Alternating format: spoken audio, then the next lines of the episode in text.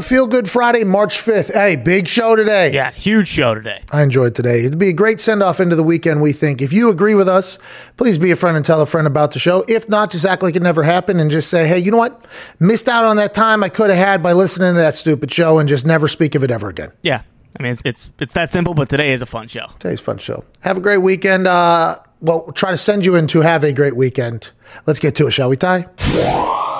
The Russell Wilson situation in Seattle continues to cook. Let Russ drama cook.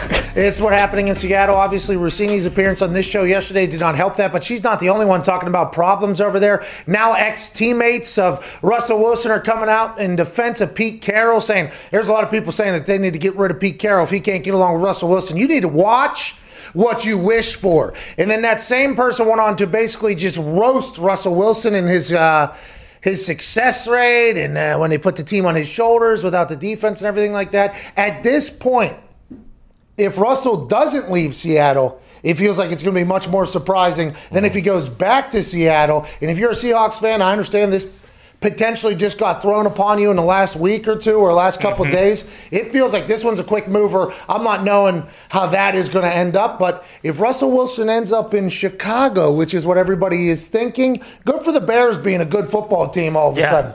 Good for the Chicago Bears who have a great defense. Okay, their defense is great.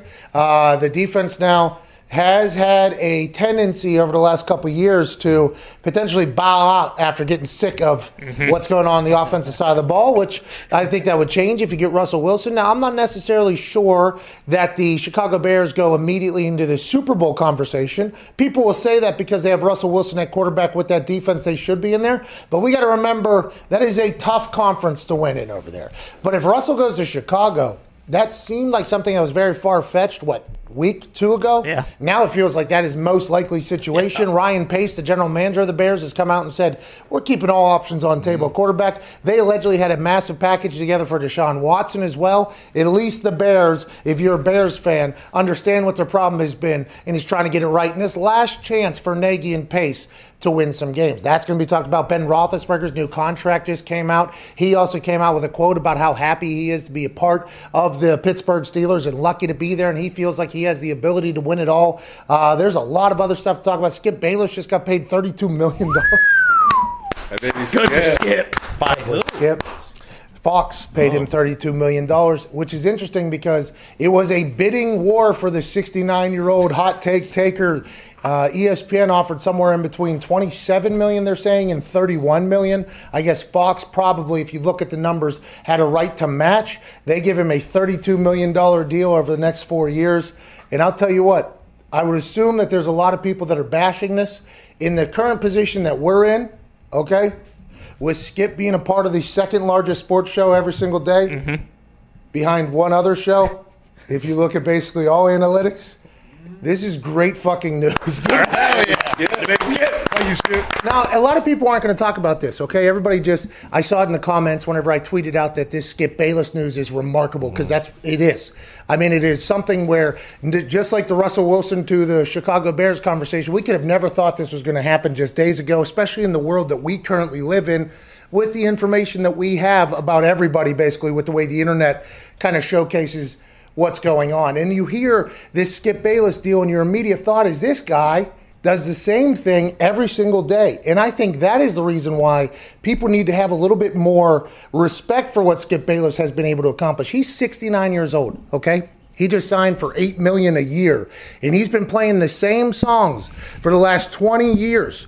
He is a musician that goes out every single day and plays the same hits. You know, a lot of musicians, they get sick of playing the goddamn songs. People talk about how they, they get sick of the road, definitely get sick of the road. They also get sick of playing the same goddamn tune every single night. Mm-hmm. Skip Bayless has been playing the same song for decades at this point and he's still getting paid, you have to respect the living shit out of that. Even if what he's saying is something that makes no sense in anybody else's brain, the fact that he's able to negotiate a eight figure deal at the age of 69, doing the hits, playing the bangers. And he had two companies that were going to offer him 20 some million dollars over the next four years. One of them I'm currently negotiating with, which is we're in a much different time now all of a sudden. I did not know that was potentially happening, that that number was there. But it is very interesting to see how the internet played out. It's actually our poll for today. Our poll for today is strictly because of what I saw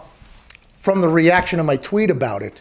It's almost like I feel like this should give people more hope for humanity. That at 69 years of age, talking about sports, you can make $32 million somewhere. At the age of 69, you can convince two different companies that are publicly traded, or actually, I think they're owned by the same company now at this point, but two different companies owned by one company can get into a negotiation, a bidding war over you uh, for what you've. That is, I think that's good for society that that is happening to somebody.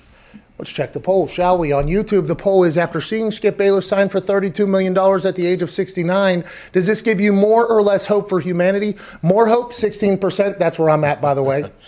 And a whopping 84% say we're in trouble, get us to Mars, Elon Musk. That's at 8,000 votes thus far. I assume this will continue to grow. Uh, at Ty Schmidt, your thoughts? Well, like you said, I think the the fact that people just hate Skip is driving this without question. I mean, look, hey, listen, we do a similar thing. It, that it, this is always good. But I was curious, and obviously you wouldn't know. But do you think this does change a lot of things for current ESPN employees who are you know Oh. on like oh. ten shows a day, and it's like.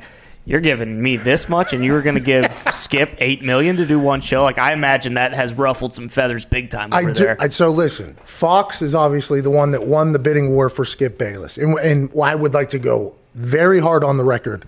Congratulations to Skip Bayless. I am mm-hmm. in, mm-hmm. incredibly pumped for Skip Bayless, but this has to change a lot of people's conversations. Hmm. You know, ESPN is trying to do whatever they're trying to do. You know, that, that world is trying to do whatever they're trying to do to, you know, stay, because the world is changing quickly. That world is changing. So ESPN obviously thought, like, what was the last big splash we had? Okay, Stephen A. Skip Bayless. Let's just bring the band back together. Yep. People will like it again. And if you're Horowitz, who created that show, basically, now you work at DAZN. Uh, I believe he still works. I'm not 100 percent sure, but at DAZN, he has to think back and say, like, oh, these people at ESPN haven't been able to think of a new concept since what 15 years ago, 20 years ago, mm-hmm. and they're just going to bring it back by paying 28 million dollars. I would assume that if you're at ESPN, I'm not a ESPN employee. Mm-hmm. I had an opportunity, obviously, to have a set number of dates for them, but it was never. And now I'm not. So it's like now we're in the middle of that conversation. Are we going to redo that? I am not there every single day, and it would take a lot more. Okay, than eight million dollars a year to get us exclusively to ESPN. So I'm not even in that conversation because I enjoy the fact that we own our own business, we sell our own ads, we have a team here, we do our own thing. So my appearance fee is a little bit different than the people that work there all day. And it's like, hey, we need you to. Uh, all right, this is what we need. You need to be on at 6 a.m. Yep. And then we're going to need you 1 a.m. Scott Van Pelt. By the way, you get to be on ESPN. Remember, you don't have to be here. You get to be here. It's like you just offered. That's in the world that we currently live. That is wild. That's the biggest news by far of the last week in my life, and that is the most selfish thing of all time. But when I saw that and read that article, I was just like, "This is great news." If that is what that is uh, worth to somebody at some point, and I would assume we're going to have these conversations. They're continuing, uh, but we're in a much different time now than we were just 24 hours ago. Diggs, what's going on. COVID Cowboy? By the way, jacket is Thank you.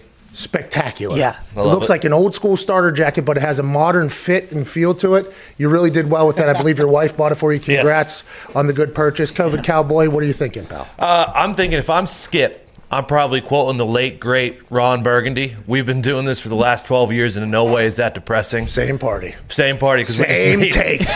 Eight million dollars a year. That's awesome. Good for Skip. Hats Tip of the cap. Tip of the cap. Tap- tip of the cap. But I also woke up on this Feel Good Friday feeling a little gooder this Friday Oh, why is that? because it's locked in that, that we still have our future Hall of Fame quarterback coming back seven for seven uh, with uh, about 15 million less in cap space this season. So it just feels good. And Ben Roethlisberger taking $15 million less out of the cap. It was supposed to be $41.7 million. that contract was set up for failure, We been regardless if speaking a different tune if it was that. regardless if COVID's coming through or not, by the way. Yeah. And what you're referring to is the Carson Wentz effect that I had. And if you, Correct, yeah, By the way, if anybody listened to what Diggs just said, attack him too. uh, but Ben has come out and said it is my greatest honor. Okay, there's been a lot of honors. Now that is, what about the day you found? Your Lord and Savior. Whoa! Ch- children. Remember, you got to remember, Keenum. Okay, after the Minneapolis Miracle. Mm-hmm. Said that that moment on the spot was the third best moment of his life, or something like that. It was either, I think it was wedding, Yep. Jesus, Minneapolis Miracle. Bingo.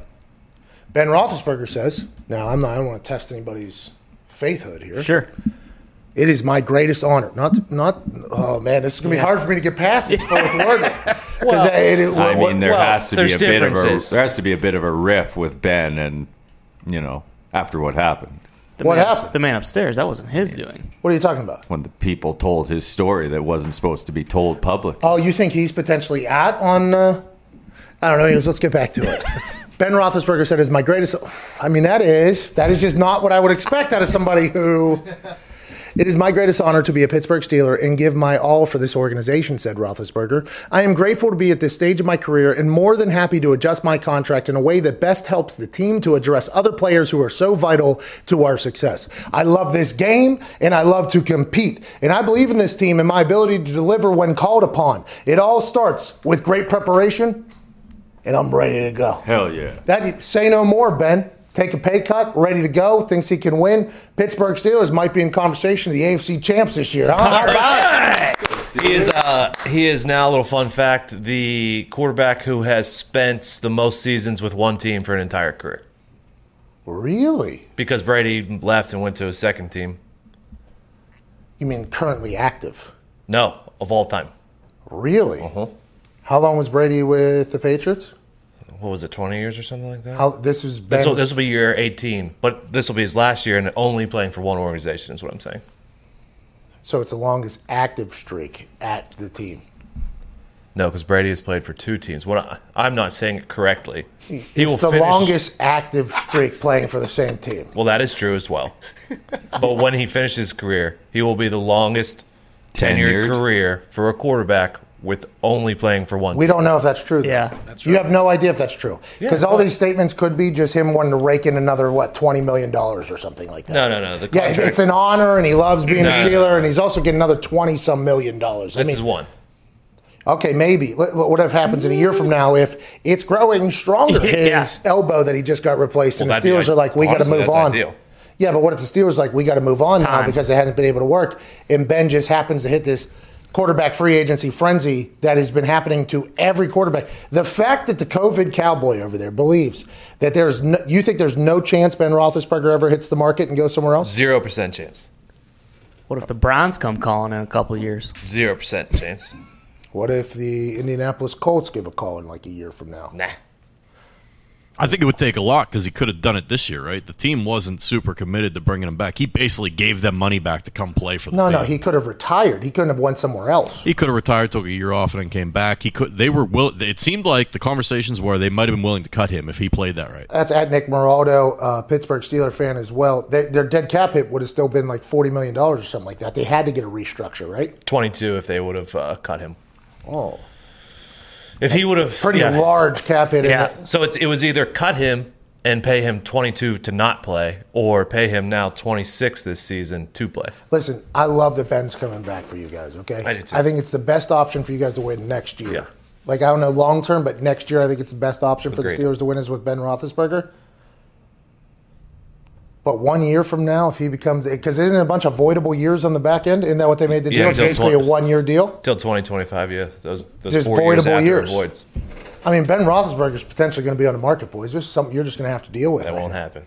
And if he plays one year somewhere else, that record that you were breaking down there, longest tenured only team quarterback of all time, like that, that is going to have to change potentially. done. No, That's no, no. potentially done because Aaron told us last year you would always hope that you become that guy. Right. Aaron said he dreamt of being that guy for the Green Bay Packers, and then he realized quickly with one sudden decision, just I think moments after he said that, well, hours I guess, because how long it was, Mm-hmm. one sudden decision, it's not in your control anymore. It, it's all of a sudden it's everybody else's control instead of your own. And if Aaron does not go play for another team, he will then break that record of longest tenure to only playing for one team in your career for as a quarterback. You know, Aaron Rodgers, you know this Russell Wilson situation that's happening right now? Russell's viewed as a super good guy. right? Yeah, for sure. Russell's viewed as a super Gumpy, Nick, Zito, Mansuri, Jay, Diggs. Boys are here. Okay, good. Let's get to it. Russell Wilson always had this super good guy, loves the team. Mm-hmm. Let's go, let's go, let's go, let's go. Clear eyes, open hearts. How you doing? How you doing? How you doing? That whole thing. You know what I mean? Mm-hmm. Aaron Rodgers had the completely opposite stigma about him being standoffish and snubby and all that and all that stuff. He has never once what had his team or anybody come out and say like, "Hey, what's going on in the Packers? Absolute bullshit." Which, by the way, he could if he really wanted Oh, to. yeah. Everybody else outside of there has said it. Now, I'm not saying that the Packers aren't a good team. They are. Okay, they have that whole thing, but the Packers have obviously not tried to go. Like they have not. They, they, we're going to run this thing how we've always run it. If we win, we win. We should because we got a great quarterback. But they have not gone all in to go, which is basically what Russell Wilson is saying about the Seattle Seahawks. His actually more hinging upon him not being viewed as a top five quarterback. Allegedly, he wants to be viewed as a top five quarterback all the time, but he doesn't have the MVPs. He he thinks allegedly that he's not even top ten. Aaron Rodgers has been able to do all that, but the team is still not doing their thing. It's like Aaron has always been this guy people think is a dick mm-hmm. And Russell's always been this guy that people think is a hero in now similar situations. And I'm not saying this makes Russell Wilson a dick at all. Okay, Russell, you do whatever you got to do. I'm just saying from the population perspective, this has to be quite a moment to be like, oh, the guy that we've always said was an asshole. Now, granted, this past season, I think changed that, and people that know Aaron would never think that. But I'm just saying the overall perspective. And then now they're in similar situations. Like Aaron's just been quiet as shit. He's disappeared completely. Yeah. His team's not saying anything. There's nothing like that going on when clearly that could be happening. Very interesting how that play. Walter Payton Man of the Year, mm-hmm. MVP. Walter Payton Man of the Year not happy voicing it. Right. MVP potentially Best spot he's been in seems like. yeah, for- and he's just like, yeah, whatever you got to do. Mm-hmm. That's a very that that human aspect of that whole thing is very interesting to me. Well, and I think that is part of the reason why I don't, li- you know, like, I, I mean, the Russell Wilson stuff, it's whatever, but it's because he is a robot. So everyone just assumes that, you know, everything he says, like, anytime you see him do an interview or something, he never says the wrong thing. It's always the same prepackaged stuff. Rodgers told us this year, he's like, you know, I'll be, I, I, I'm honest, and then people take it like, oh, this guy's, he's an asshole, he's a prick. It's like, but he, you know, if he mentions stuff about personnel or Could you imagine like that, if his team came out, his team said something? right? Aaron Rodgers' team is not happy with what the Green Bay Packers Mm-hmm. do. Oh my God, it would be, oh, asshole, egotistical Aaron Rodgers back at it again. Right. Now, which by the way, we would not, res- I just, I'm going to say like, this is not saying this is how I'm reacting to Russell Wilson or how I would react to Aaron Rodgers doing this. I'm just saying it's interesting how the public always views these situations, pick and choose on who's making a good move for themselves and who's a cocky asshole. It's very, it's it's almost like a sociology experiment we're watching happen here live in front of everybody. And I think that's why a large majority of their fans would give him a pass because he's never like he's never been seen like this. You know, so when he comes out and he says all this stuff like I want personnel and scheme decisions, I want to be viewed as an MVP and as a top quarterback. It's like okay, well he's never he's never proved any of this stuff before, but. Yeah, I mean, if Rodgers did it, he'd get absolutely crucified, no question. Do you know who I do love though in their social media? Tom Brady is. Oh yeah. He's the best. Brilliant. Mm-hmm. What do you? It was a hundred thousand. How many tweets? How many retweets? One hundred and ten thousand or something retweets on that. The avocado. The So like yeah, it was like 116, 120. Yeah. yeah, just slaughtering social media. Greatest of all time. And then yesterday he had to answer because you know Baker Mayfield said that he and his lady saw. Uh, you know, a UFO coming out of Lake Travis. Hey, I'm about hundred percent sure he said. about was about hundred percent, about hundred percent sure. My wife and I, we were driving. We saw something fall out of the sky that was not normal. We looked at each other and said, "Hey, do you, huh? You See that? You see? We seen it." Boom. We say, let me go ahead and put this out to the world to see if anybody else also saw what I saw because, you know, social media is a way to get the voice of the people you maybe don't know within your inner circle. He puts it out there. And OG in the game, Colin Cowherd's first reaction is, I see. See, that's what I'm talking about. Never gonna win. I don't want my starting quarterback driving with his wife, okay, seeing an alien, seeing a UFO, talking about it and doing that whole thing. That's that's just get your fucking head in a playbook. Yeah. All right, that's all. That's Colin Cowherd. Which, by the way, I have to repeat it again. I find that incredibly amazing that that is the first reaction Colin Cowherd has, and that is why Cowherd has been doing what he's doing for so long. Just mm-hmm. like you could think however you want to think. It is amazing he thinks that way. We did not have that thought. Then Colin Cowherd says, you know, my quarterbacks don't see UFOs. You know what I mean?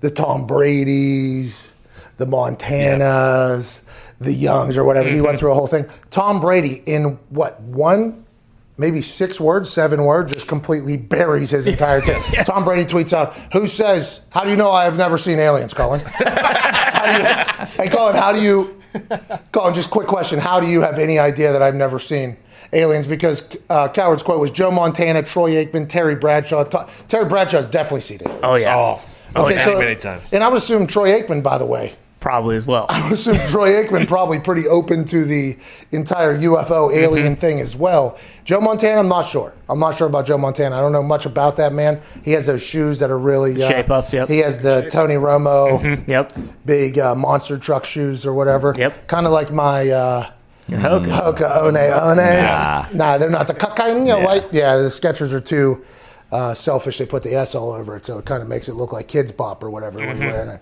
The Hokas are just like, hey, we'll stay off of this. You just do what you got to do if you want to walk on a goddamn platform cloud. but I do like the thought that Tom Brady has definitely seen an alien. That's what it feels like, right? Sounds like it. It might actually be one.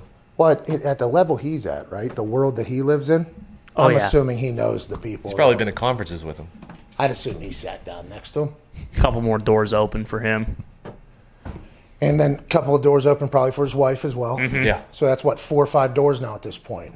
I'd assume that behind one of those doors was somebody who knows about fucking aliens. Yeah, Yeah.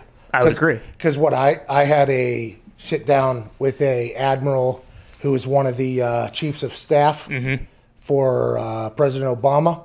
He came in and spoke to our team as a motivational speech. I think I told you guys about this. I had dinner after that meeting, and I was the last one there. And he came and sat down next to me, and like his Secret Service was around the room or whatever. And he probably wanted to talk football or whatever. I was like, I'm never getting this opportunity again. So I hammered him with questions about everything. Tell me about the border, Ebola at the time. I wanted boom, boom, boom. He was giving me answers. I'd assume Tom Brady can have those conversations, what, every single night if he wants. Yep. He was eating dinner with who? Bill Gates, the guy that owns Yep. Lightning and uh, G- Jeter or whatever down there. Yeah. I'd assume he, Tom Brady knows. G's got a lot of doors open. I mean, I'd argue that if your quarterback hasn't seen or hasn't met aliens, then they're not worth a shit. Yeah, that, that is potentially a good argument at this point. Now, I will have to check in with Patrick Mahomes. I would assume Patrick Mahomes has also seen an alien. Probably. Joining us now is an insider from ESPN, ladies and gentlemen, Field Yates. Yeah. Field, uh, quick question.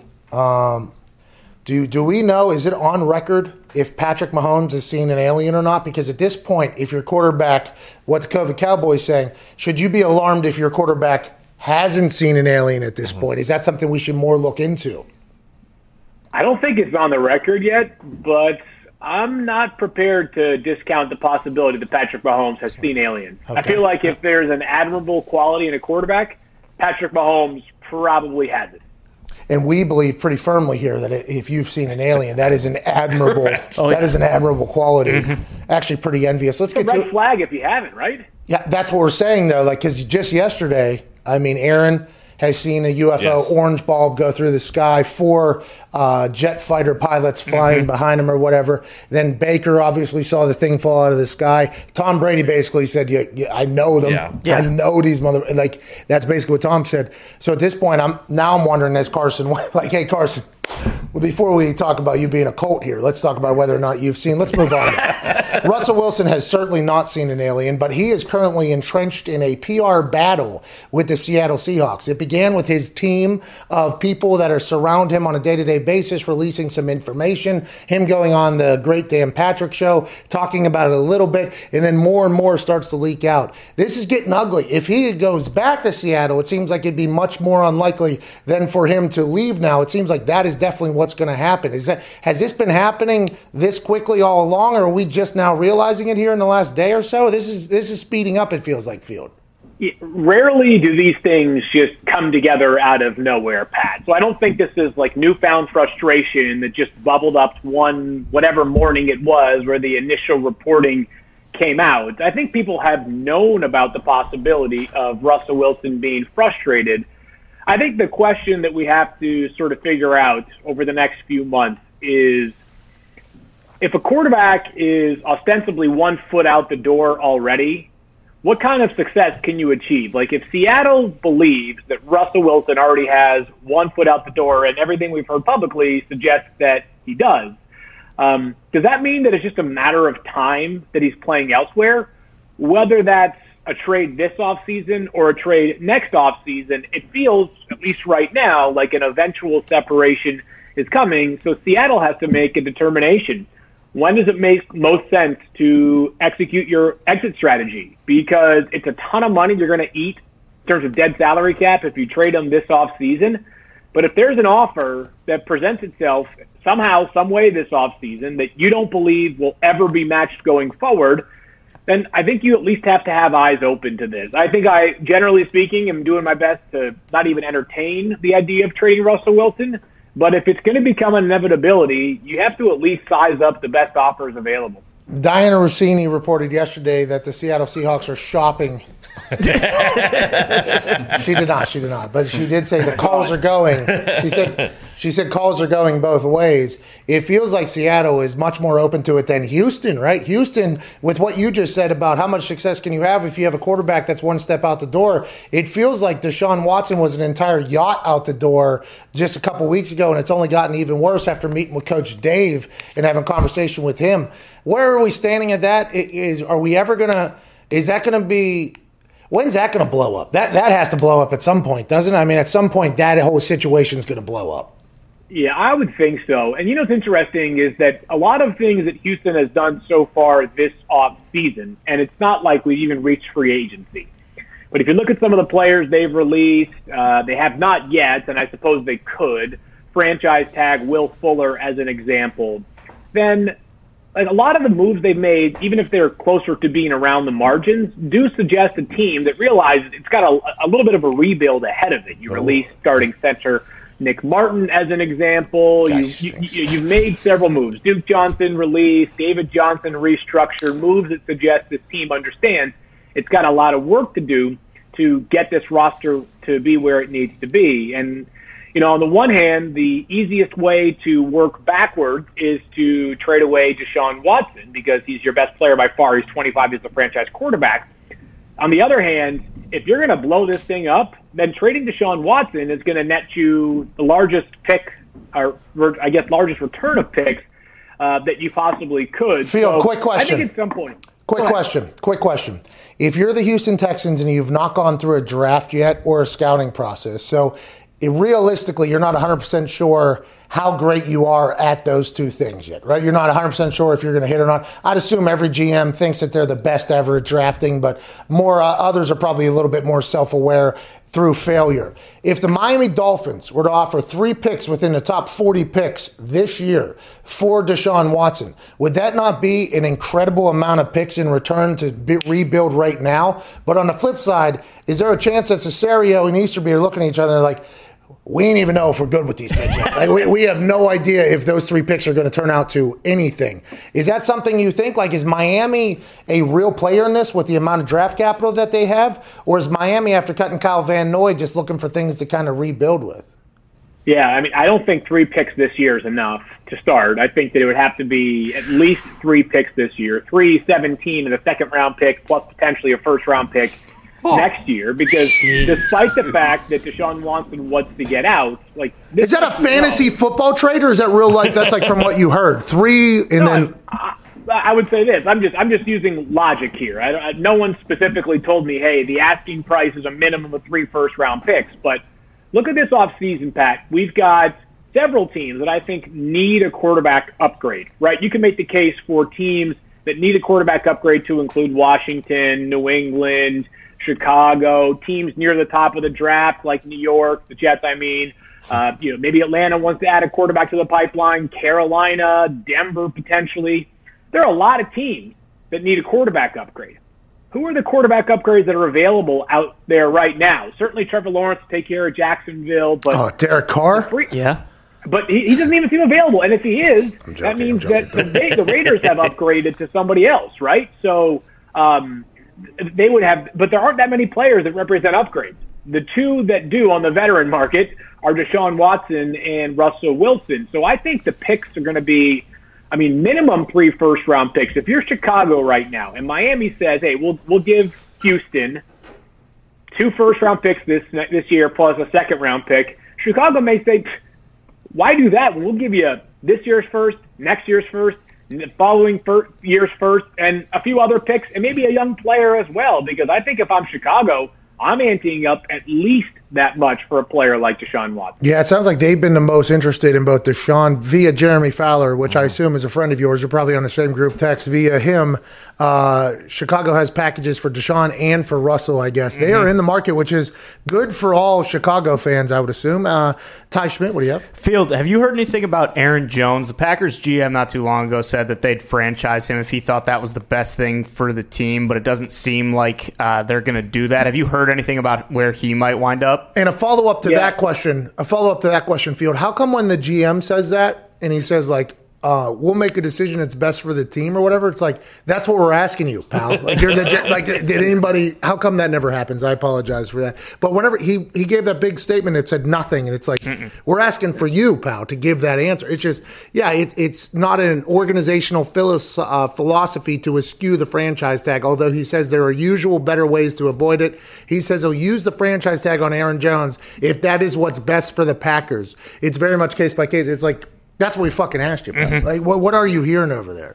Yeah, that first of all, that's a big word to throw into a press conference, Eschew, right? yeah. Eschew, the franchise tag. Like, uh, I, I had to look that one up when I first heard it. Um, So did we. It's know- great to know that you did as well. Yeah, it's great to know. two birds with a feather. Um, I would say Well, this. don't say that. so, I think it depends on where the franchise tag ends up because we're still waiting on the salary cap. I expect the number. I mean, as much as the salary cap being down is a detriment to basically the entire league, amongst the few areas where things will help just a little bit. And again, these don't really fact. I mean, given given how low the salary cap is, like they're not really wins. But because franchise tags will be a little bit uh, more affordable this year, be, with the salary cap being down, maybe that breathes some life into Aaron Jones getting a franchise tag. But oftentimes, guys, I just look backwards here. The Packers used a second round pick last year on, as, you do as well, uh, on on Aaron on uh, AJ Dillon. Uh, I know friend of the program, AJ Dillon. So you know, you've juice. got a guy in AJ Dillon who ran well down the stretch last year. The Packers yeah. did give him some work, even when Aaron Jones was healthy and on the field. That you know, you're going to have to make tough decisions this year uh, as, as a Packers organization. And while I'm sure Aaron Rodgers and many, if not all, the Packers would prefer that Aaron Jones is still there, you know, this team's feeling the cap crunch a little bit, and running back is a position that we know much more than others is easier to find replacement players. Oh. Aaron Jones himself is a good example. he was a good, fifth though. round pick uh, all the way back when he was drafted in 2017. So, you know, this is an example of a player that, you know, the best way to replace him might be to go find the next Aaron Jones out of UTEP. Yeah, dynamic players are always difficult to replace, and I think Aaron Jones has become a dynamic player. But you're right; it does feel like there are more successful running backs than other positions that are Totally. a little bit scarce. Uh, the salary cap thing you just hit on it there is going to be a problem for everybody. Uh, the Washington football team has cleared 14.9 million off because they released Alex Smith, who just won Comeback Player of the Year. This follows GQ magazine, where Alex Smith said Washington didn't want. Hey, they didn't want me to come back. Mm-hmm. They didn't want me to be the comeback player of the year. They didn't want me to play. I kind of forced them into this. Is it ugly behind the scenes? Because the Washington football team said has come out and said now that Alex requested the release. Where do you see him potentially landing? Is he going to be a backup? Does he still think he's going to be a starter? And what's going on behind the scenes over in Washington? Because the exposes kind of stole the light. Now it sounds like Alex Smith potentially not thrilled with what's going on over there. Yeah, so I would say that on the one hand, any player is going to be frustrated, probably having gone through the pendulum of emotions that Alex Smith experienced over the past year, right? I mean, not want, not knowing if a team believed he would make his his way back or not, and then obviously having you know he was the third string quarterback for a portion of the season, right? Um, but I think we all know enough about Ron Rivera to know that uh, a coach who's going to handle things the right way more often than not is typically Ron Rivera. As far as Alex Smith's future, I do think it's an interesting conversation. It was the best story in football last year. Uh, I thought it was an incredibly inspiring story. That there were some life lessons to be gained from watching Alex Smith return to the football field and doing what he loved. On the other hand, you know, if you're looking at the potential starting gigs right now, there's not a ton, and we all love Alex Smith. all of us do. I'm sure I can speak for this entire program in saying as much. Uh, he threw two fewer touchdowns than interceptions last regular season. He uh, averaged like 190 passing yards per game. This is a passing league. When they won their five games down the stretch last year to clinch the NFC East, obviously the uh, competition wasn't great, but he still was averaging like 6.3 yards per attempt. Just for some perspective, some of the best around the NFL are closer to eight and a half or nine yards. Not a vertical passer. Uh, we know because of all he's been through with his leg, he's not a runner anymore. He had three rushing yards on 10 attempts last season. You think about the way the league is trending, high volume passing offenses and quarterbacks that can, if not run for a ton of yards, at least extend plays with their feet and you know run for some level of yards, whether it's an Aaron Rodgers or a Patrick Mahomes. But they're also just going to buy time. Some so I think Alex Smith probably makes the most sense as a backup somewhere. And I think his greatest trait to wherever he goes would be leadership. I think there's a chance to be an excellent leader. Jacksonville. What do you got, Gumpy? Yeah, Field. Uh, C- Seattle Seahawks player came out this morning and basically said that Russell hasn't won without an elite defense or run game, and he believes more in Pete Carroll. Do you think the Se- Seahawks feel the same way, like they can replace Russell Wilson? So I think it's possible. First of all, um, doesn't that, that that strikes me as like the kind of quote you'd hear from a player that either plays defense or was a running back, right? Yeah. This is, by How the way, wide receivers also are going to be saying that? also a guy that did not go to Russell Wilson's birthday party. True. Which we do have to think about uh, whenever we hear these quotes. So I mean that's Very, very good point. Yeah, yeah, So here's what I would say is that I think it's possible the Seahawks believe Pete Carroll is one of the best coaches in all of football. I think it's also possible that they understand how difficult it is to replace Russell Wilson, especially at this juncture. It's funny. I was rewatching a, uh, a video that Chris Mortensen tweeted back. I think it was February 26th, and it was revisiting a conversation that had been had. I want to say like two weeks before that, and Mort was retelling the story of the time that Seattle in 2018 went and saw Josh Allen in a pro day, and there was actually a conversation between John Schneider, their GM, and John Dorsey at the time the Browns GM. This is when the Browns had the first overall pick. No deal ever ever gained significant traction, but it's you know it's sort of one of those stories that when you think about what's going on right now, it's hard not to remember that story and think about the idea that it's not that Seattle doesn't believe Russ is unbelievable, right? It's that I think many teams are going to be more mindful of potential exit strategies if they think there's a chance they might need a quarterback going forward. It doesn't feel to me right now that Russell Wilson is examining an exit. Uh, the Seahawks, excuse me, are examining exit strategies for us. They just paid him whatever it was a year or two ago, four years. That was last uh, two years ago. Four years and 140 million bucks, uh, 35 million dollars per season. I don't think bed, Seattle was planning to have Yes. to Hey, revisit their quarterback depth chart before that. had two chains on. He was in bed, I think, whenever that deal was signed. It was late Mm-hmm. right. night. I'm tired. Mr. Unlimited might be on the move. Same with Deshaun after signing $100 million deals. Uh, we appreciate your time here today, Field. Quick question. How many wins does this team get next year? This is going to be my new closeout question, I think, for people. Motor City, uh, 10 and 6 and win one playoff game. Just for my guy Foxy. 17 games. 17 game season, okay? There's NFL expert Field Yates. 11 and 6. Okay, 11 and 6. All right, appreciate you, Field. Field's a man. Most guys have tried a lot of different ways to, you know, try to last a little bit longer Yeah. when making love. Yeah. Oh, mm-hmm. Think about your baseball team. That's a boring sport. That'll turn me off, right? Yeah, should. Absolutely. Maybe you start listing off cities and states. Maybe you start doing the alphabet backwards. Whatever you end up doing, you need to not do it anymore. Knock it off. None of it's going to work. Uh-uh. Okay, you're before the time you get to the the shortstop, it's already happened. All right, That's right. what you need is a real tag team partner whenever you're going in there. And our friends at Roman created just that with Roman Swipes. Roman Swipes are a swipe that comes in a discreet, unmarked package uh, that shows up at your door. Then it's in a tiny little packet that you put in your pocket, small enough to fit in your wallet. Then, right before it's time to make some love, right before it is time to go ahead and try to procreate, maybe. Whenever it's time to go and put on a show, uh, you go ahead and go ahead and rub the swipe on. Uh, it'll it'll dry. It'll not transfer to your partner at all. And then you just have the time of your life. Yeah. GetRoman.com forward slash Pat McAfee. Jesus. That's GetRoman.com forward slash Pat McAfee. No spaces. Uh, and you can get your first month of swipes for just $5 when you choose a monthly plan. All right. Shout out to Roman. Shout out to you. Shout out to GetRoman.com forward slash Pat McAfee. That Super Bowl champ, ladies and gentlemen, AJ Hawk. AJ, how you doing, huh?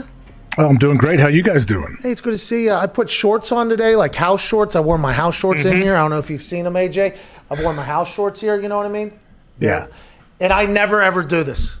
This is literally something I never do. I think the boys have probably seen me in sweats outside of my house one time, probably. Uh, I wear jeans, jean shorts. I have a strict. You leave the house, okay? This is with me. There's like two different modes you got to be. Like we're going to work, okay? Put the pants on. Even if they're jorts, we're going to work. Today, wearing these house shorts might have changed me. I tell Really? you what, I feel pretty comfy with the legs flying around. Mm-hmm. You don't even really see it on the thing at all. You haven't really seen it at all. I'm maybe about to become a full-on bum out here. Uh, Ty, you've dressed this way for a long time. Yeah. Uh, I, I see why you do this. exactly. I mean, I wore I wore jeans a couple days this week. I woke up this morning. I said, you know what? Fuck it. No one sees my legs on camera. I'm gonna put my sweatpants on. It's a lot more comfortable. Yeah, so that's Casual what, Fridays. That's my day right now. That's what we got going on. How are you doing, AJ? I'm doing well. I, I I don't wear jeans unless I guess I really have to, and for what I do, for the most part, day to day, I don't really have to wear jeans. I know. And by the way, it was something where I was judged by my teammates because NFL locker room, maybe biggest sweats at workplace of all time. Maybe, maybe of all time. AQ actually has, when he goes home, he just takes his, his sweats off and his Crocs off. Okay, and his Crocs are at the bottom of them, and then he'll the next morning he just wakes up same exact pair, boom. He does that for an entire season. Okay, that's what he does for an entire season. That's like how, by the way, retro force, no big deal. How you doing? Keep it moving. Oh, ah, ah, ah, yee, ah, ta, ting, pow, boom. Anyways, um, so big sweats at workplace. I always had pants on. Always did it because I felt like that made me feel as if you know I was going to work or whatever. I think I was mistaken though. I think I should have done this the entire time. I feel pretty good here, AJ.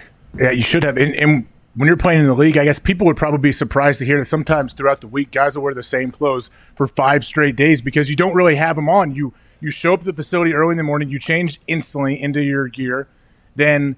I would always put my undershirts, my underwear, my socks, everything in my bag. I always had them wash some of my personal stuff as well. I'd throw it in there with my football stuff. Smart, Then, smart. I mean, end of the day, though, but think about it. Wasting up- laundry detergent, but but you shower up at the end of the day, put those clothes that you had on at six in the morning, go home, and then you go to bed shortly after it. Probably like you barely have them on. Yeah, AQ. You said five days. AQ went four straight months, and it was getting it was getting alarming because he was he was right next to me, and I, you know, like three weeks. You probably don't really notice, but once you get past like the month straight of wearing something, and he goes, "Oh yeah, I mean, never just what AJ or A- yeah AJ just did." He was like, "Never wear them. I wear them in. I'll do the whole thing." And then I'm I'm like, "Well, it smells like at this point that you have, but that's the NFL or whatever." So it has been a good little Friday. It has been a good little Friday with the shorts and everything like that. No real news. No real. More kickers are getting released, which is just heartbreaking. Russell Wilson wants out of town. It sounds like it's getting ugly over there, AJ. Hey, it's getting ugly in Seattle with sources and anonymous quotes and everything like that. It's pretty cool. I mean, we're right in the middle of it with Russini's thing th- uh, yesterday,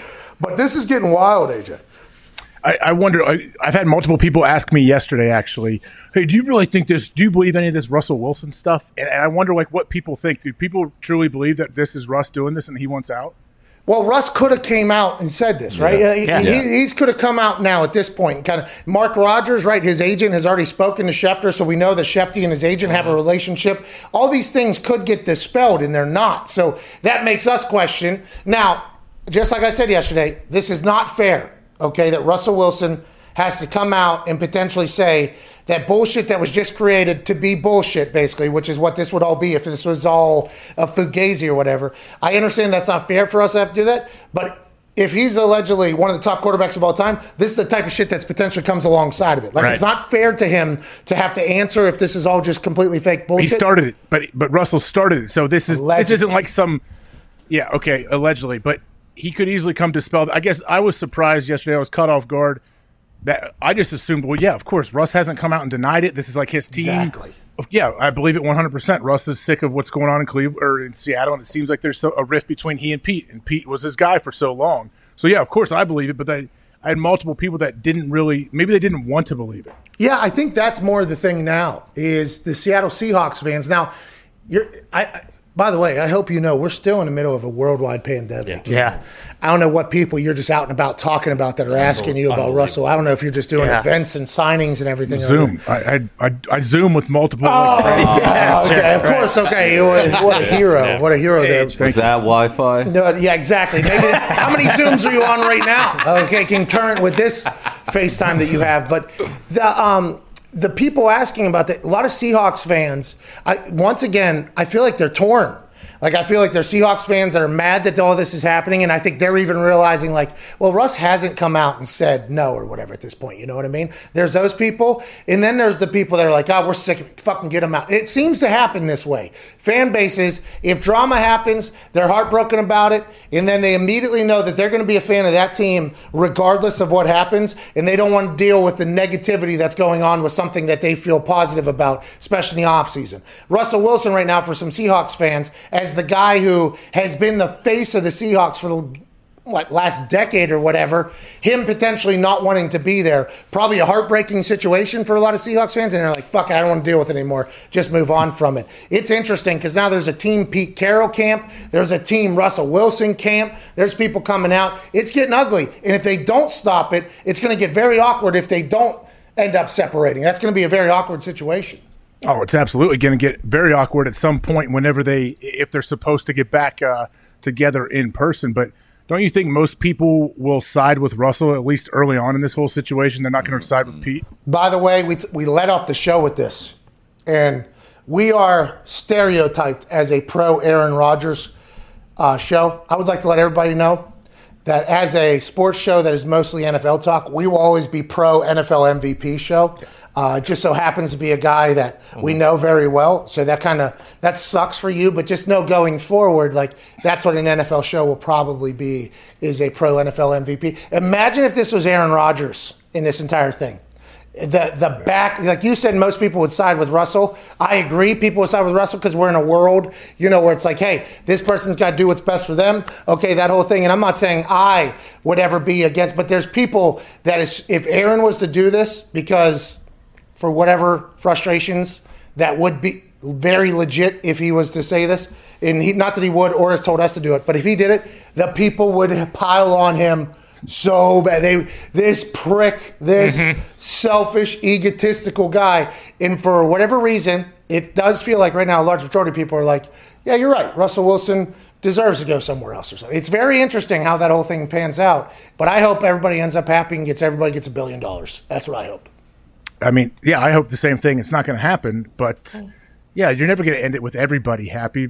That's just how it is. What for whatever reason, however, whether it's through like a, an athlete, an actor, whoever it is, like the image that they have, like you're kind of stuck with that. It's hard to to flip that around, I guess, when people know you so for so long as a certain way, or they think they know you. I think we don't flipped it, by the way. it. I think the Aaron Rodgers stuff. I, I think. I think not we. uh, That sounds incredibly selfish, but I do believe listening to him actually speak about things on a regular basis. I think it did flip it with a large majority of people, to be honest. But there's still, and by the way, I get mentioned in a lot of it, so that's how I know it happens. There's still people that maybe didn't see any of what our conversations or know anything about him that still think that. But I think that has turned a little bit. I'm just saying, in this particular situation that's happening, if Aaron was to come out and say, you know what, I want to be on a team that is going to go for it, go all in. You know, I feel like at this stage, I'm not being talked about how I should be You talked mean about. team twelve? You mean team twelve, or would Aaron be saying this himself? Team 12 is saying this. Mm-hmm. Team 12 is saying this because Team 3 with Russ is saying he wants to be a top 5 quarterback all time. He's not even top 10 allegedly and that you know that all that shit. If Aaron was to come out and say that, oh my god. They'd kill him. Oh my god, he would get murdered for that thing. And I guess that's why it's it's nice that you don't win an MVP yet. Everybody talks about how Russell hasn't had a single vote for MVP or anything like that. And maybe that's the difference in why that whole thing, but it is it is wild that that Maybe it's the whole. Uh, maybe Russ still has the whole underdog situation following him around. You know, like later round draft pick. He's not big enough. People didn't give him a chance, and then bam, he just takes the league by storm. And he's incredibly likable off the field. Let's go to some phones. But then you go back. You go back to what if next year he comes back to Seattle? They start zero and two. Then it just blows up. He's not even it blo- playing. You know what I mean? He's not even playing. He's not even trying hard. Then he has to answer those questions and go Hawks at the end. Yeah. Hawks. Oh, And he wouldn't mean it. That's What- why he won't do it. Has he ever Hey, that's why he's not speaking out, Pat, because he doesn't want to have to set the precedent with his first interview to not end and go Hawks. just a tweet's cool, yeah, I mean, he could put together one of his incredible videos. Mister. He's doing it. Uh, Unlimited. I've done worse things on the internet. Okay, I definitely have, but that one was awesome. You know, just for a guy that doesn't make a lot of content to come out flying with Mister Unlimited, mm-hmm. I like it that he took that swing. I want to let you know, I want to let everybody know I like that he took that swing, but it is something that you do have to talk about when situations like this arise with Russell The Wilson. fact that you think one of those videos that he puts together only takes a week or two or three, I mean, that, that's a two to three month production. No, no, No. not with his team. Yeah. You don't know. Yeah, Come I on, mean, Tony. You don't think, know. You think Spielberg has time to come up from the Mariana Trench and film one of those videos right now? It's You're gonna right. take some time. You're right. I can't believe I can't believe they even got some workout Scorsese's in there. His workout videos are fucking awesome. He looks so fast. Oh, it's all Who, fuel. Russ? Talking Russ? Yeah. Oh yeah. I haven't been, so he's been posting workout videos through this whole process? Fuel. Yeah, it it's just said, fuel, dude. Just fuel, man.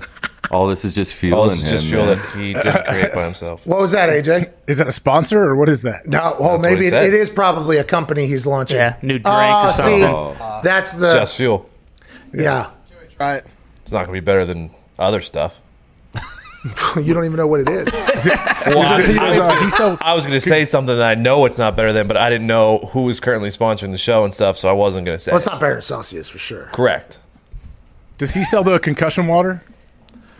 Uh, is he a believe? Is that uh? I think he was. He used yeah, to be he a was. big proponent of it. Yeah. Does, did it work or did we back off? I don't think he's that? ever Well, I had know one. he's been sacked more times in the last nine years, so he might need. He might still need it. You know, more than anyone else. Hey, legit though, if there's a water that fixes concussions, great, fucking way for good for science. Yeah, obviously, Pat, if there was if there was that water out there, it would every household in the world would probably have some. Why? What are you talking? Not Because everyone's had a concussion. everyone gets everyone Oh, it at some be. point can get a concussion. I guess if they fall down, they, they bump their head. Their kids don't dong heads playing flag football together. Oh, and, and eh, let me guess. You just think it's so easy to put out what? How many hundred million? How many people are in America? 300 something 1000000 mm-hmm. You think it's that easy just to roll those things out? You think he can just roll out that concussion water to everybody in America, huh? Maybe he should be running some other things that need to be Yeah. rolled out. If you think that it's just that easy. What do you want, tap water to be what- concussion What do you think this is, dude? Okay, he's trying. He's unlimited But a little bit limited. with the way to roll out the Yeah. concussion water for everybody. the distribution. It's the bubbles. Let's go to uh, Zach in Pennsylvania. What's going on, Zach? Hey Pat, how's it going? Hey, A to the J, A to the and a big G. shout out to the boys. What's up, dude? Shout out. Shout out. How are you guys doing on this uh, beautiful Feel Good Friday? Oh, everything's good, Zach. Thank you for asking. What do you want to talk about, pal? That's the way the cookie crumbles, man. Yeah, yeah. Hey, I got a couple things. Bear with me. I'll try to make it quick. So quick. stupid. Um, But smart. so it's a little ironic that the Steelers kind of cleared up 15 million there. It's about the going rate for a wide receiver. Mm. Diggs. I know you hate it. Uh, next, uh, Oh, he said Juju's the Bears. back. I know you think Well, they might do cleared 15 million to get to even, so. and, you know, go go get Deshaun Watson, but uh, I think Marcus Mariota would be a good fit. Plays better than anyone, anybody they got there, and a little more uh, Chicago, room in the salary than for them to go get a wide receiver. So. All right, thank you, Zach. Uh, so he said Ben Roethlisberger took that pay cut not only because he loves the organization, it's his biggest honor to be a Pittsburgh Steeler, but because that's a, roughly exactly what people think Juju is going to make. That's an interesting little thing. Let's get Juju back. to Pittsburgh. Bring him home. Hey, Mike Hilton. Uh, Marcus Mariota to Chicago. Marcus Mariota had a great what half and a, uh, half and a quarter or whatever. He looked unbelievable. He has a twenty million dollar price tag. He's going to become a free agent. Uh, there's a lot of moves that can make. Everybody's saying that Chicago's in for Deshaun or Russell. AJ. Uh, they did say I know that what they're they're going to explore all options, I guess. But yeah, of course they're gonna maybe they'll they'll kick the tires. What does that mean? Like, will they be able to give up enough to get those guys? Um, they would. The interesting thing, the Bears don't really have many draft cap, much draft capital. I don't, I don't think they're like anywhere near the conversation of that. But maybe But the- Nagy, the Bears are under an extreme amount of pressure. I'm sure Yeah. Zito knows that. Like they know we got to win right now or we're out of here. right now, Fired. right now. Yeah, well, that's it- from it- Zito. That's not necessarily the owner. If you're. Ryan Uh, that's what Pace, though, what do you care? You know, trade everything you got. If you stink this year, you lose your job anyway. And this is Bill O'Brien, right? This is kind of Bill O'Brien's situation. So the owner is probably going to have to okay it. Yeah. Seems like the owner uh, and Pace are very tight. It seems like seems like they are very very tight. If you fuck up too bad, though, does that mean like for like your next job, you're not going to get one? Like essentially, No, but they'll go back into scouting. Like there, there's always a rebirth. You know what I mean? No matter in coaching and in uh, that world, it's like if you really want to, you can get back in. It's like Yeah. look what I've learned and taken away from and all that. Yeah, we ruined an entire franchise for the next five, ten years with the draft picks and everything like that. But we've learned, you know, like that type of thing. I mean, don't you think though that coaches and GMs are absolutely scared to death to go back in line and have to start all over again? Uh, if they want to be coaches and GMs still, you know, like there's some people that get a head coaching gig and it's not going well, and they're like, you know, if I didn't have this, you know, if I didn't have to deal with all this bullshit and I could just go back to being a defense coordinator, that would be cool with me. I'm assuming that there's a lot of that. General manager, like, "Ah, maybe this isn't what I thought it was going to be. But the guys that like love being the general manager, love being the head coach, I would assume that they're like, we got to keep this job at all. Like, hey, this is everything that we potentially wanted in, have worked for, and there's only 32 of those jobs, so it's hard to get to. The Bears have fully recovered from the Khalil Mack trade. They have all their picks this year Hell and yeah. next year going forward. Really? Oh, yeah. Just one in each? Yeah. Trade them away again. How about this? One through seven this year? Two And guess seven, what? sorry. Oh, one through seven. We're keeping the second seven. and then next year, one through seven again. Just take it. Fuck it. Who needs them? And how about the next year, too? Fucking just have them all. Why not? If you're going to win a game, let's do it. Mm-hmm. That's the way I would be a GM, by the way. That is how I would GM. And by the way, probably why why I wouldn't get a job. You think you'd probably, hey, I'm going to win right now. I'm going to do whatever I can to have my team win right now, and I'm not even going to think about tomorrow or the next year. No, we're playing checkers, not chess. We are in it to jump and get kinged immediately. Where's my ring? Where's my trophy? I'm retiring. Good luck fucking cleaning that up. So isn't that kind of like the Tampa Bay mindset, though? Uh, yeah, but the Tampa Bay mindset has been, you know, evolving for so long. But yes, they want, yeah, Balls to the wall. Tom Brady, come on in. They also had a rookie playing tackle this year who did very well. Mm-hmm. Tristan Wirfs, great. And a rookie playing safety did very well. Oh, Winfield, he was a stud. They they did draft well, by the way, which I think if you go back through Bruce Arians' career, mm-hmm. I believe he does have a pretty good eye for football players. I think that is something he has. Not everybody has it, by the way. I, I, to be honest, it's kind of alarming how many people miss on people, but that's just the way the NFL goes, Yeah, you never know. Like you say, situations or situational. Right? case by So case. Yeah. No one knows exactly what that means, but yeah, it's so difficult to, to I guess, try to figure out. Hey, is this guy going to be this good at the next level? AJ, I, I want to kind of circle back to a conversation we had before you were on the air. Uh, Brock Lesnar, James Harrison are the two we're sending tag team match against aliens to save all of our lives. You think that's good too, or you think we're missing anybody there? I mean, is it? Can you only send two? Well, a tag team in this particular Tag case. team match, Tag yeah. team match. But if we do offer up a third, I'm sure they could find somebody out there. I mean, yeah, Brock and James Harrison, they would definitely be in the top of my list of people that I want to send out. Man. I don't know. Like, who, is there some? Is there any guy under the radar? Maybe a smaller person you think that would be Miles scrappy? Garrett Rey would Mysterio? Rip that Rey head Mysterio, off and then maybe. beat the other alien's head with Undertaker. it. Well, that's why Bob, we would maybe like. Bob Backlund. Look at the knee walk out there. Dad, you felt so good about that. I love Bob Backlund. I don't know if Bob Backlund's making a cut in my world, but in your fight, maybe. I'm not 100 percent sure. What about Triple H? Your boys with Triple H? I'd send them. uh, You know, listen, there are people. First wave, we're talking here, pal. Okay, we're talking Yeah. fresh. Uh, the boat, Normandy, Yeah. storming. This is our first. This is first off the bus, dude. This is first off the bus. Who we're sending? I think those two. James Harrison was uh, doing dips with five plates strapped to his waist. 225 pounds added to his doing dips, five of them. What a fucking beast that guy is. Yeah, he's a he's a bit of a freak. He could probably still play. AJ, did you do any of that type of stuff whenever you were playing? I mean, not with five plates. No, my torn pec really, really shut down my dip game a little bit. Did you have a good dip game? I was actually pretty good, like in high school and college, and then yeah, I yanked my pec off, and that the the weighted dips really they want to they want to re-tear this thing if I try that. So when I dip, you dip, we dip. That became like a real lot of that. That seems to be a Dips are great. I love doing dips. Like I, I feel good doing it. Yeah, it's very hard, but it's a workout that people do where it's like, um, you know, like others notice. It seems like Yeah, it yeah. is a uh, like the pull. You know, if you get in a gym and they have the pull up uh, on the thing on the rack, and you start doing it, like everybody is watching to see Mhm. how many you do. And then the dip, I think, is the same exact type of situation. I've never fucked with the dip because my ass and legs are so heavy. It's like that seems like something I'm setting myself up for complete yeah. you know, because yeah, it gets to that Get on point. get on that machine that get on the machine that the kids use where it, it helps you up. I'm not scared to put a little band under there either. It- not only kids use that.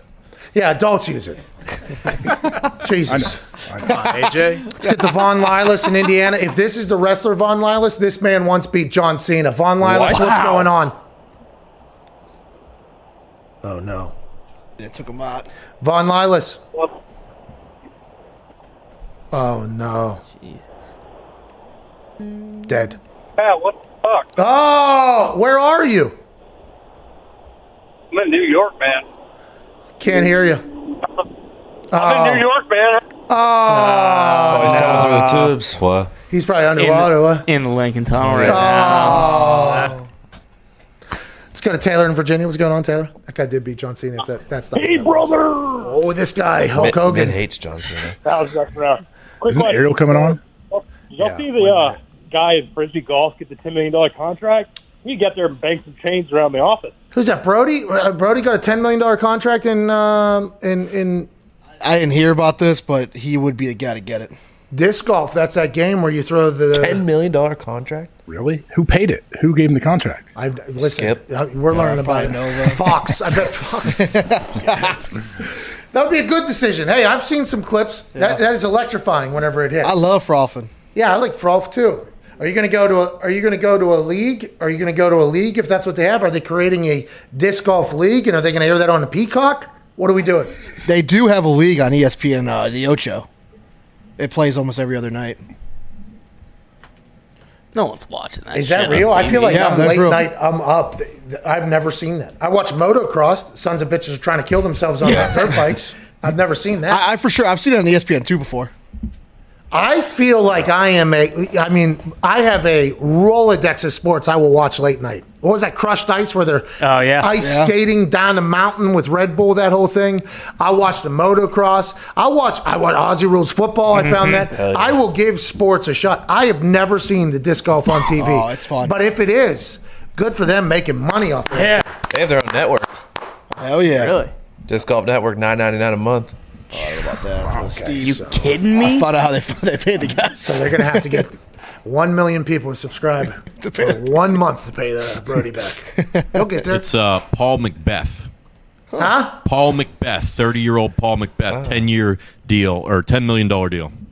Wow. With who? Like a sponsor or what? Did you say how many years? 10 years, 10 million bucks. In a year. I bet you there's a lot of avoidable years there for bankruptcy. on Yeah. I hope not. I hope he gets more than that. I hope, it Hopefully works. it's front loaded for him. Yeah. Yeah, hopefully it doesn't sound like it is, but I, I hope. I've seen some of those shots. Oh yeah, Dave McNeil fucking bangs chains.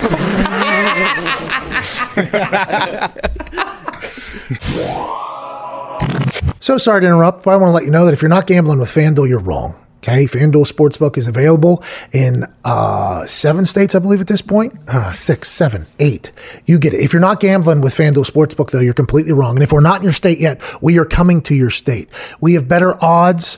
We have a much easier to use app. The convenience is next level. The people at FanDuel actually refund people when they shouldn't refund people, giving back hundreds of millions and millions of dollars to their users. FanDuel Sportsbook is the best sportsbook going for a lot of reasons, most of them what I just said. Uh, we are very thankful for our partnership with FanDuel. Obviously, you know, uh, there was a little bit of a miscommunication last week between myself and FanDuel. We worked that out. That's kind of how things operate whenever you're in a business relationship with each other. But even if we weren't in a business relationship with FanDuel, it'd be hard to say that we wouldn't use the FanDuel Sportsbook app.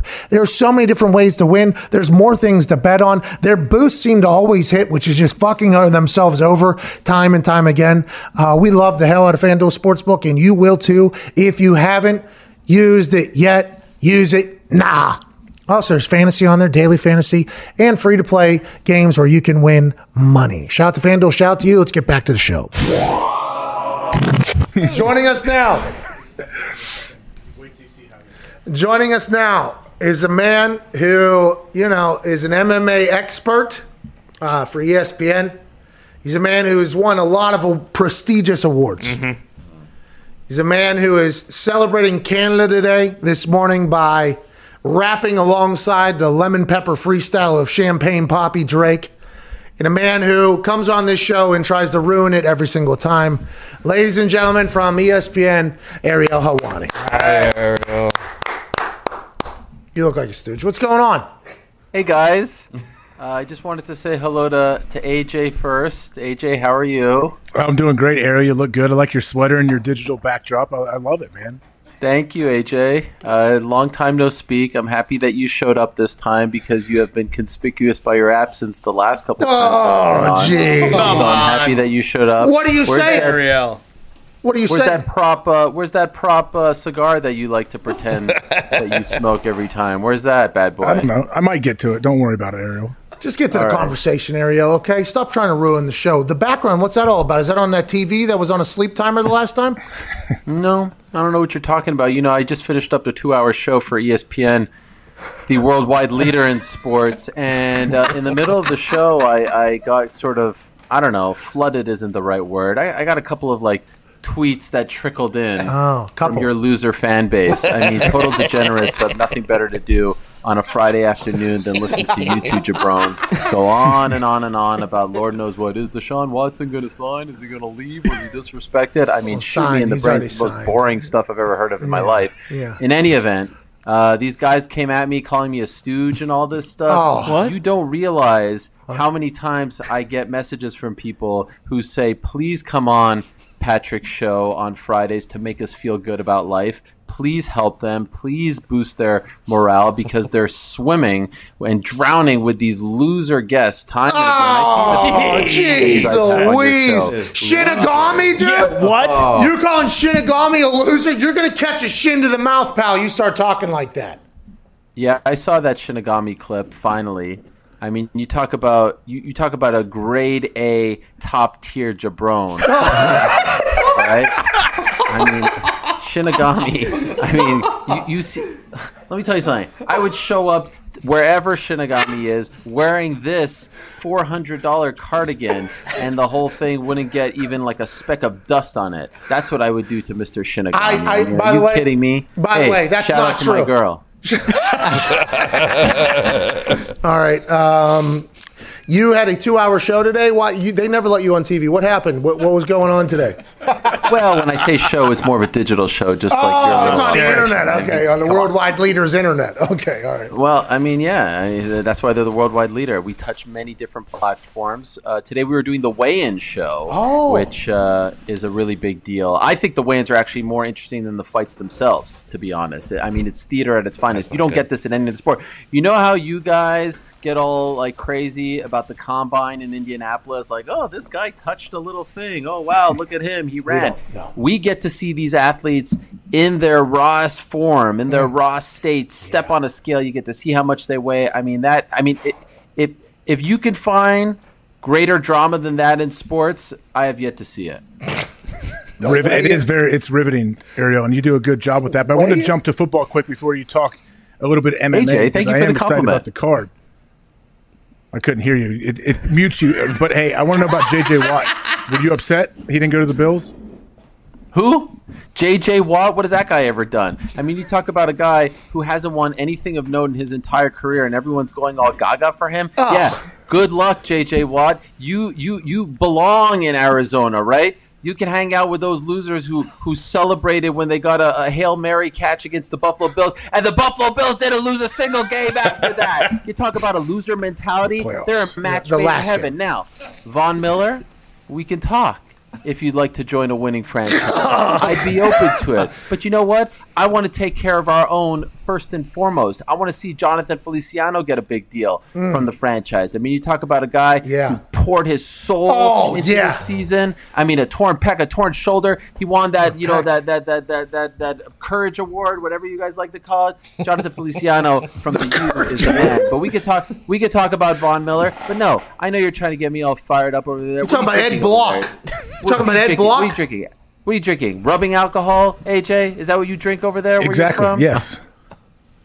Rubbing alcohol. You disgust. Here I am. I tried to. I tried to offer uh, uh, uh, an olive branch to you. I tried to extend love. I asked Patrick about you all the time. I ask him how you're doing. I ask him how your family's doing, and you try to take a cheap shot like that on me. Never. Disgust me. AJ. I'm just, Ariel. I'm just trying to keep you on long enough until your screensaver hits and your backdrop disappears. And you're an Yeah, well, embarrassment guess to what? everybody. Guess what? That'll be the best thing to happen to this Rinky Dink show.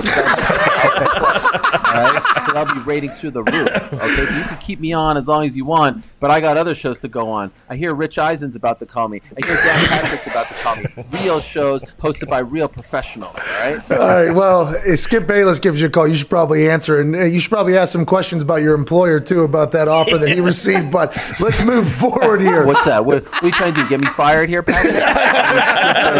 No, What no, no. Sad state of affairs. No, no, no. Troll. I would never that do that. kind of money. I would never do that. I would never do that. I would never try to get you fired because I think you do an incredible job. Speaking of, let's get to what you actually know about instead of speaking out of your ass about everything. Okay. The Fight- 19 and 18 New York Knickerbockers, number five in the Eastern Conference with Julius Randle. Most imp- I know you don't talk about basketball on this show for some bizarre reason. Why don't you guys ever talk about basketball? You can have me on to talk about basketball. We talk about basketball. Nobody would have you on. We would not have you on.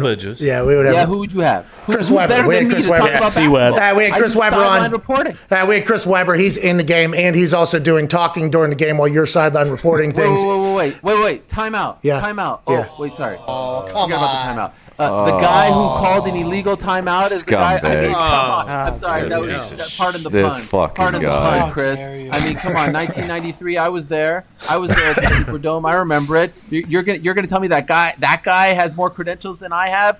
Real Chris Webber. I'm an NBA sideline reporter for the Worldwide Leader. I've done seven games, This plus guy. three rookie league games, summer league games. Hey, when, when are you going to start doing the overtime games? Hey, overtime's got high school games now. Hundred grand people are making. Yeah, well, tell, uh, let me tell you something about the. they would they, they, they, they, they don't have enough money in their budget for me to show up to one of those. They games. would I let you talk do- though. You would talk No, I- though. You'd be a part of the broadcast. I do pros and pros only. All right, I hang out with the likes of Julius Randle, the most improved player in the National Basketball Association, Tom Thibodeau, the coach of the year, Immanuel Quickley. I know you guys know nothing about any of these. What about names right Dolan? You hanging out with him? Worst owner in sports. Says who? You guys gonna let Charles Oakley back in the building? Come on. no? What are we doing? Yeah. Well, don't get me started on all of that. I'm trying to feel good about Still my throwing New York- No, no, no. Hey, Yeah, we're can just, Spike Hey, out. I just want to be You real. can make a about it. strong case for the Houston Texans owner, whoever that guy is. I mean, look what he's done to that franchise. Well, Jack Easterby is the one to blame. Actually, that's a little bit of a deep dive. But let's talk about what you actually know about. Please, can we, goddamn, talk about what you actually have a little bit of credibility in? Just a little bit of credibility in. There's What- a, what's that? there's What's a that, fu- Patrick? What do you want to know about? Oh, you're You wanna making it know all about- about yourself. This is unbelievable. What do you want to know about, Patrick? Hey, that what was- could I educate you with? What? What do you want? All right, so I want to let you know that I think that you're the best at what you do. Okay, I think you are. I, I honestly believe that. In the shot that you got from UFC President Dana White was bullshit. We're on your side. Even though you make our show worse, we're on your side. But whenever you talk about UFC, you seem to know what you're talking about. This weekend, we got a guy named Stylebender mm-hmm. who is doing interviews from what appears to be a Super 8 motel. He is wearing a lavish robe. He goes up a weight and is fighting against some Polish guy. People are telling me that he won't be able to knock him out. It won't be enough. What should we expect from this weekend? Because the last UFC card, people are saying was a snoozer. This weekend, what should we expect? Well, the main event last time, the last pay per view, I think you mean, because they're on every single weekend, uh, ended up being a great one. Kamaru Usman against Gilbert Burns. History will potentially be made on Saturday. And what's bigger than history, guys? There's nothing bigger than history. Well, her story, please. Well, okay, fine. Um, race. Israel Sexist. Adesanya moving up from 185. No one has ever held the 185 and 205 pound titles at the same time. Only four fighters in the history of the UFC, the illustrious history of the UFC, have held two titles at the same time. Count them with me. Who's number one? Let's go. Let's hear it. Number one. McGregor, Randy Couture, Chuck, Chuck, L- Chuck, Lid- Chuck Chuck, Liddell. Liddell, Jay Glazer. Triple Yeah. G. I think Jay Glazer trains. Mm-hmm. Triple G, Canelo. I think Okay, he also enough had. of that. Listen, I'm trying to educate you here. Conor McGregor, You Daniel me. Cormier, Amanda Nunes, and Triple C, Henry Cejudo. Those are the only four oh, fighters in the history of the sport who have held two titles at the same time. Izzy's trying to become the fifth and the first to hold the 185 and 205. But here's what's fascinating. Moments Lynch. ago at the weigh-ins, which I was a part of on ESPN, the worldwide leader, this guy, Israel Adesanya, weighed in at 205 pounds. That's the second lowest weight ever for a light heavyweight title fight in the oh. UFC. Now, he's not planning on adding more weight to his frame come Saturday. Jan Blachowicz, the champion, is planning on adding around 15 pounds come Saturday. He's going to bulk back up. He's going to rehydrate. It's going to be a massive weight discrepancy come Saturday. But Izzy likes it like that. Israel Adesanya, by the way, just to let you guys know, you know, we got the All Star game this weekend. A lot of great athletes will be competing in that. You got baseball coming playing? up. You got the NHL. Israel Adesanya is the best athlete competing in sports this weekend. 20, you know, clip that off. Tell the Stooges in the back, clip that off right now. The best athlete competing in sports this weekend is a young man who hails now from Auckland, New Zealand, nicknamed the last style bender Israel Adesanya. Listen to this. 20 and 0 as an MMA fighter, 9 and 0 in the UFC, just 31 years young. Oh, by the way, 75 and 5. I did not stutter. 75 and 5 as a pro kickboxer, 5 and 1 as a boxer. Oh, by the way, 48 and 0 as an amateur kickboxer. Do the math, Patrick. Do the math, AJ. I know you guys have been hit in the head a lot. That's a hundred pro fighting victories, 148 if you count the amateur ones as well. That's a supreme athlete. That's unlike anything anyone's doing in sports today. This man needs to be talked about more. He needs to be given more respect. He needs to be given more attention. I'm doing my part on behalf of all of you, but it's time that the lamestream media does the same as well. Interesting to think about saying that he's the greatest athlete on earth right now. Now, we haven't, or competing this weekend, haven't seen a ball in his hand, okay? Now, I'm not going to say I'm a meathead, that that is exactly how I judge what you do, but I do believe if you're the best athlete, somebody should be able to throw you a ball and you should be able to play catch. Like, I think that's something that should happen pretty You athletic. serious right now? You really want to get into this conversation? You're ser- you're telling me what Israel does in No. multiple sports? I'm and not multiple saying disciplines that. Isn't more impressive? I'm not saying that. I'm not saying I'm not saying that at all. Sounds actually exactly like what you're saying. He's saying maybe no, impressive is not the same as athletic. Walking into a cage against another human being who's looking to knock your head off. Very it- athletic. It's still very athletic. Very It's not- athletic, but- it's but not saying- comparing it to other kind of sports. It's different.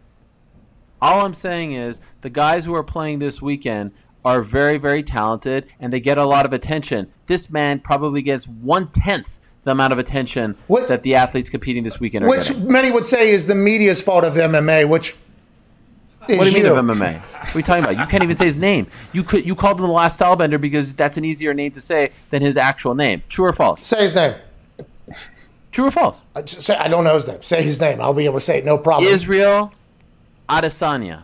Bro, that's easy. Israel Adesanya, bro. I am a wizard with words. Please take it easy. Well. He's the last style bender. I mean, that is a great, Great nickname. We should utilize that as much as possible to maybe build up instead of one tenth of the attention, maybe a little bit more attention. If the media in the sport that he's in would do a little bit better job and stop Yeah, right. counting trophies all the time. Yeah, right. I mean, you talking about a media core that I would put up there against anyone. I'm a 10-time MMA journalist of the year winner. Oh. To me, more impressive, by the way, than the Nobel Peace Prize anything that you can scrounge up. AJ knows it's true. You see, the thing about AJ is he's a closet fan. He had me on his podcast once and, and wrote me a Yeah. nice note afterwards saying it was one of the highlights of his career that I came on. And now he's doing this whole shtick like he doesn't like me. I know he's a big fan. AJ, can you just tell the people, tell the people that you're a big fan, that you look forward to my appearances each and every time I come on. Let's go. Let's hear it, AJ. Come on. Well, first off, I'm not in sixth grade, and peer pressure hopefully doesn't affect me like it once did when I was younger, Ariel. But yes, I have no problem admitting I'm a, a fan of what you do, and I'm even a, I'm a bigger fan now of what you have been doing because I I would love to see you sitting in a room with the rest of your MMA media, and they're like, and they watch you on this show, and they're like, oh hey man, and you're professional Ariel there. I would love to see the interaction you have with those people. You stink over there, is what we're saying. You, you, are you saying you, I need to come out of my shell a little more and talk smack about everyone else like I talk mm. smack about you two jabrones? Is that what you're Maybe saying? I think yeah, maybe that'd be a good career move for you. And whatever you Why do do you think over that'll there. be a good career move? I think you're trying to lead me down the wrong path, AJ. quite no, you're way too smart to, to take any advice that you don't think would be And he's a beneficial fan. for you, Ariel. I think it would be great. I think it would, it would get you out there more. Maybe you get some more minutes on Sports Center. And maybe, by the way, Listen. Israel Adesanyanya would would get a little bit more hype because you get of a all, little bit don't more disrespect hype. the man. The man would tie you up in a pretzel. I agree. I agree that he wise would. man once told me, guys, listen to me right now. I want you to listen to me very carefully. We're wise forced to. Okay, said, it's a fucking show, and we got to hear things in. Okay, we are forced to Don't listen. take criticism from people you wouldn't go to for advice. Lord knows I don't go to you two for advice. All right, so I ain't listening to your criticism at all. All right, here. I, oh, by the way. I can't hear you because I got my Burberry patches across my ears here, Yeah. and it's very, very loud in this room. Oh my God, What the Burberry's screaming. me now? Four hundred dollars. I would have chose maybe one with more Burberry on it, so I didn't have to do that move to show people that I had Burberry on. But well, great investment. I saw you dancing this morning at the uh, breakfast table alongside Champagne Poppy, Drake, Canadian God. You really How good is that track, though? What's How that? good? Lemon pepper and ass facts. I mean, that guy, the man doesn't miss. He's like me on this show. Every appearance, hit after hit after hit. Champagne Poppy, Drake, Drizzy, the Sixth God. The man don't miss. The absolute greatest MC of all time. That's right. I said it. Clip Okay, it all right. MC. Okay, but what about Bieber? Bieber released a song today too. I didn't see you lose your mind. That's another Canadian god. Point. Can I tell you, low key, low key, like on the on the low? As Yeah, kids yo, like hey, low say? key, dude. key. Low- On the low, yeah, yeah, dude. I'm a massive Bieber stan. Oh, yeah. I know the kids like to say that these days. I'm a massive Bieber stan. I mean, what he has done in the latter portion of his career, tremendous stuff. The evolution of his career, the maturation Yeah. of his of his persona. That man, top notch. By the way, uh, fun fact: Oh, go on YouTube, Ariel Helwani, Justin Bieber. Type that in. You'll see an old school interview. I interviewed the man before he hit puberty, way back in the day. I was on that bandwagon That's creepy. from day one, sort of like with MMA, sort of like with this show. I just want to let you guys know that despite the disparaging remarks, despite the slander, I'm a fan. I wish you guys the best. I just wish that you would give me the same kind of respect and let me know that hey, you do boost our ratings, and that's why we like to have Yeah, you. but you don't. You only come on Fridays. That's our worst days.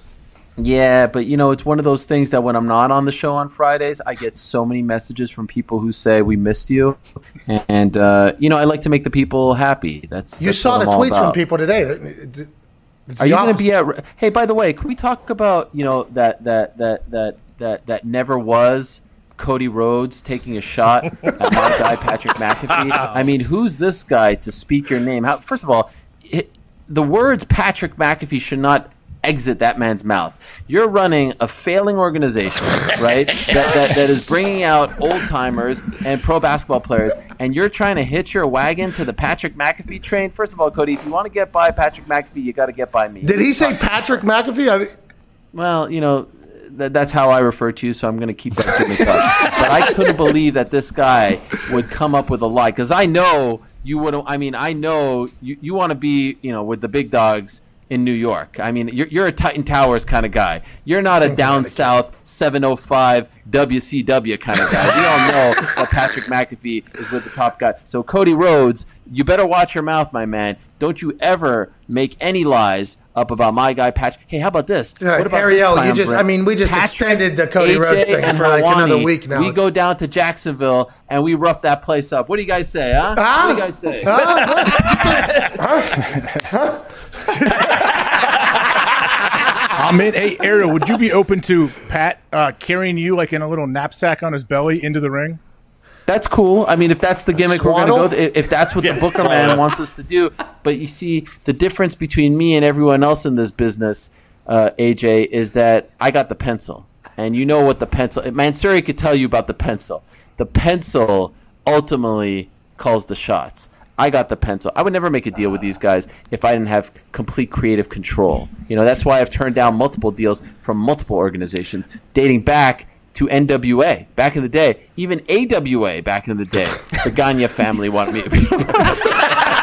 what do you have? What do you have? Uh, Ariel, can you can you confirm or deny a story I saw on the internet about Jan Blachowicz, who found a man hanging in the woods from a tree, and now every time before he fights, he goes and touches that rope, and he even made a bracelet out of that rope. Is this the guy Stylebenders fighting? Yeah, mm-hmm. is that true? Yes, that is 100% true. By the way, great get up. Uh, loser franchise, but great get up over there that you got in that penalty box of yours. Bills. Um, it is true. Apparently, in Poland, if you find someone hanging from a tree, I mean, it's kind of mind blowing stuff.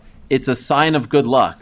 And so, one day, what? Yeah, as he tells it, Jan was walking his dog. It's in a that forest o- in that his happens house. that often. It happens that often that it's, It's like a I don't. Hey, I, I don't. Uh, I, I don't pretend to be an expert when it comes to Polish, you know, rituals. But I'll just say he claims to have found this.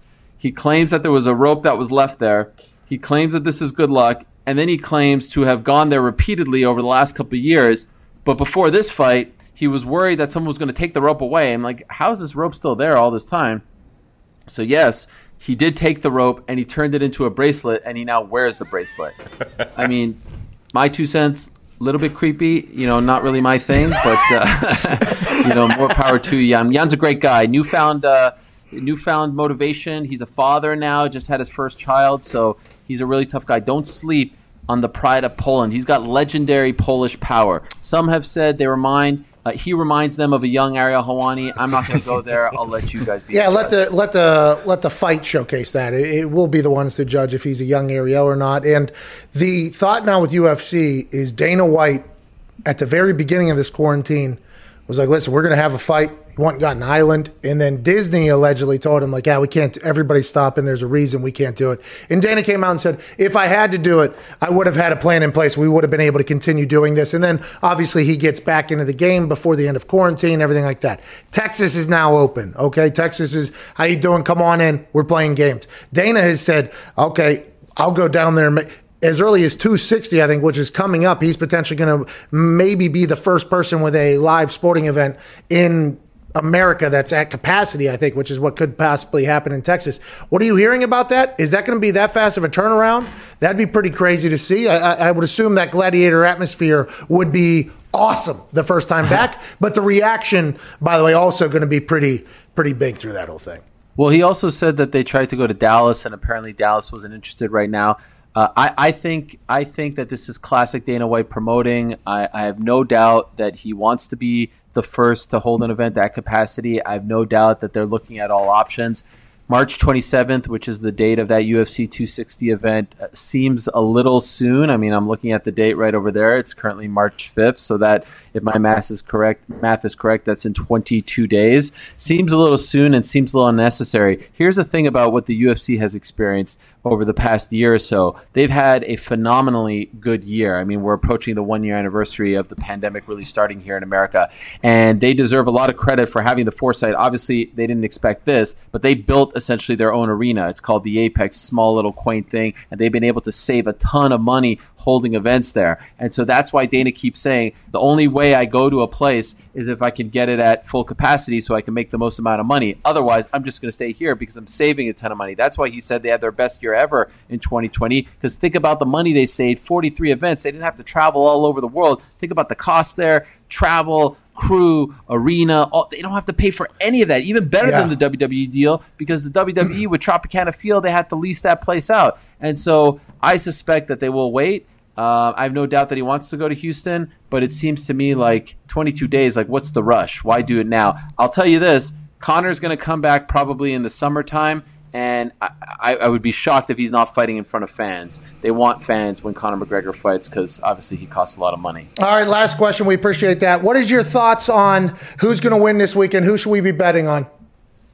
Uh, Shinigami minus 700, all in on him. Doesn't matter anymore. Thank you. Ladies and gentlemen, Ariel Helwani. Yeah, Ariel. Can't thank you enough for choosing to listen to the show. There's a lot of other options out there, and Lord knows that not every show here is a banger. The fact you allow us in your lives, we are eternally grateful for. Hashtag end pod squad, another $5,000 up for grabs. Take a picture while you're listening. Be a friend, tell a friend, Ty. Uh, not yet, actually. From all of us to all of you, thank you so much for this week. To all of our guests that spend time with us, thank you so, so much. We'll be back with Massacre Monday. Oh boy, I well, I don't want to say I can't wait, but I can't wait. Everybody's getting cut next week mm-hmm. allegedly. we'll be uh, talking all about it. Good guests, good conversations, and hopefully you'll join us. Have a great weekend, Ty. Please play some independent music and propel these people into a beautiful one. Cheers.